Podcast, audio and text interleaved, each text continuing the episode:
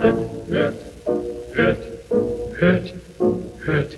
Mein Name ist Thomas Brockhoff.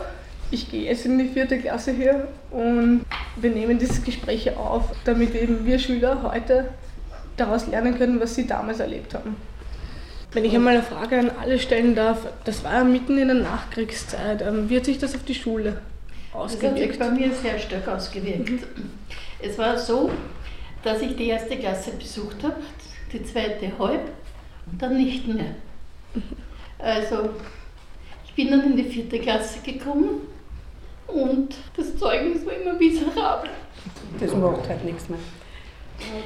Das ist wurscht heute, ja, das richtig. Es war so, dass mein Zeugnis die immer nur vom Vierer gestotzt, weil ich das nötige, also das Lernen nicht mehr eingeholt habe.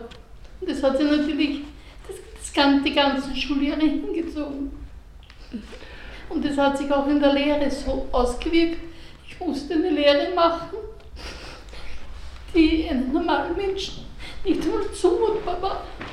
Ich musste in einer Wäscherei in eisigen Wasser, musste ich Wäsche schwimmen, dann Hemdenkragen, musste ich in einen Waschdruck bürsten, egal ob Sommer oder Winter.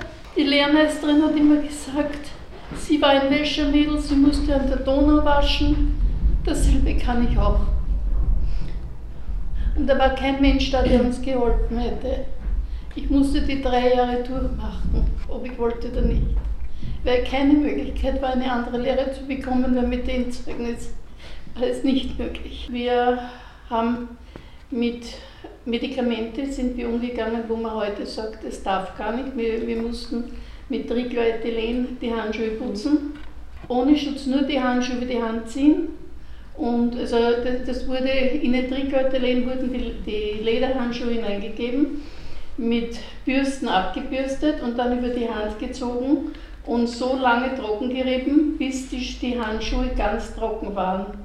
Ja, es war so, dass mein Ehering, ich bin damals schon verheiratet gewesen im dritten Jahr, äh, dass sogar das Gold sich gelöst hat. Also ja. unsere Hände waren ja, kaputt. Die Hände war also wir haben sehr lange, sehr lange gebraucht, bis ich meine Hände wieder so weit gebrauchen konnte, dass sie eben den normalen Fettfilm, also Fettgeschichte ja, ja. hatte.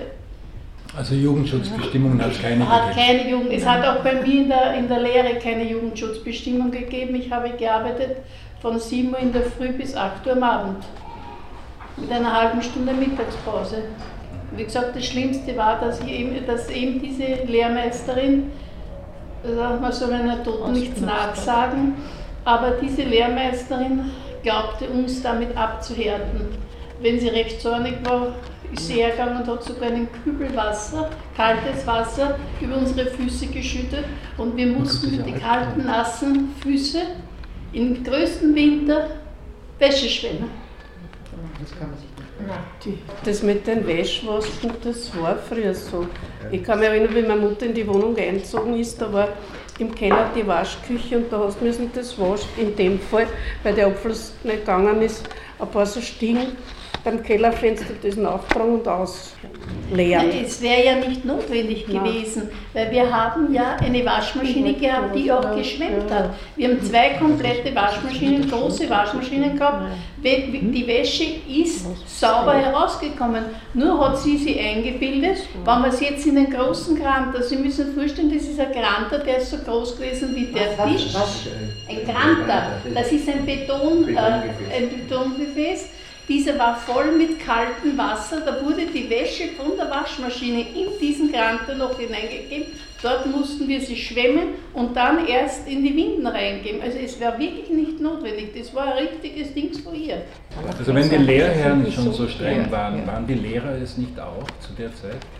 Also äh, wie gesagt, also in, Teilweise, ja. in letzten, im letzten Jahr durfte sie mich nicht mehr so schikanieren, weil ich schon schwanger war. Also da, musste ich, da bin ich unter Mutterschutzgesetz mhm. gestanden, weil ich habe die Lehre abgeschlossen, schon als Verheirateter. Und da musste sie mich etwas schonen und das hat ihr irgendwie nicht gepasst. Da, da bin ich unter den Schutz gestanden, also da hat sie nicht mehr, mehr so werken können, wie sie wollte. Aber die ersten zwei Jahre waren ein Horror.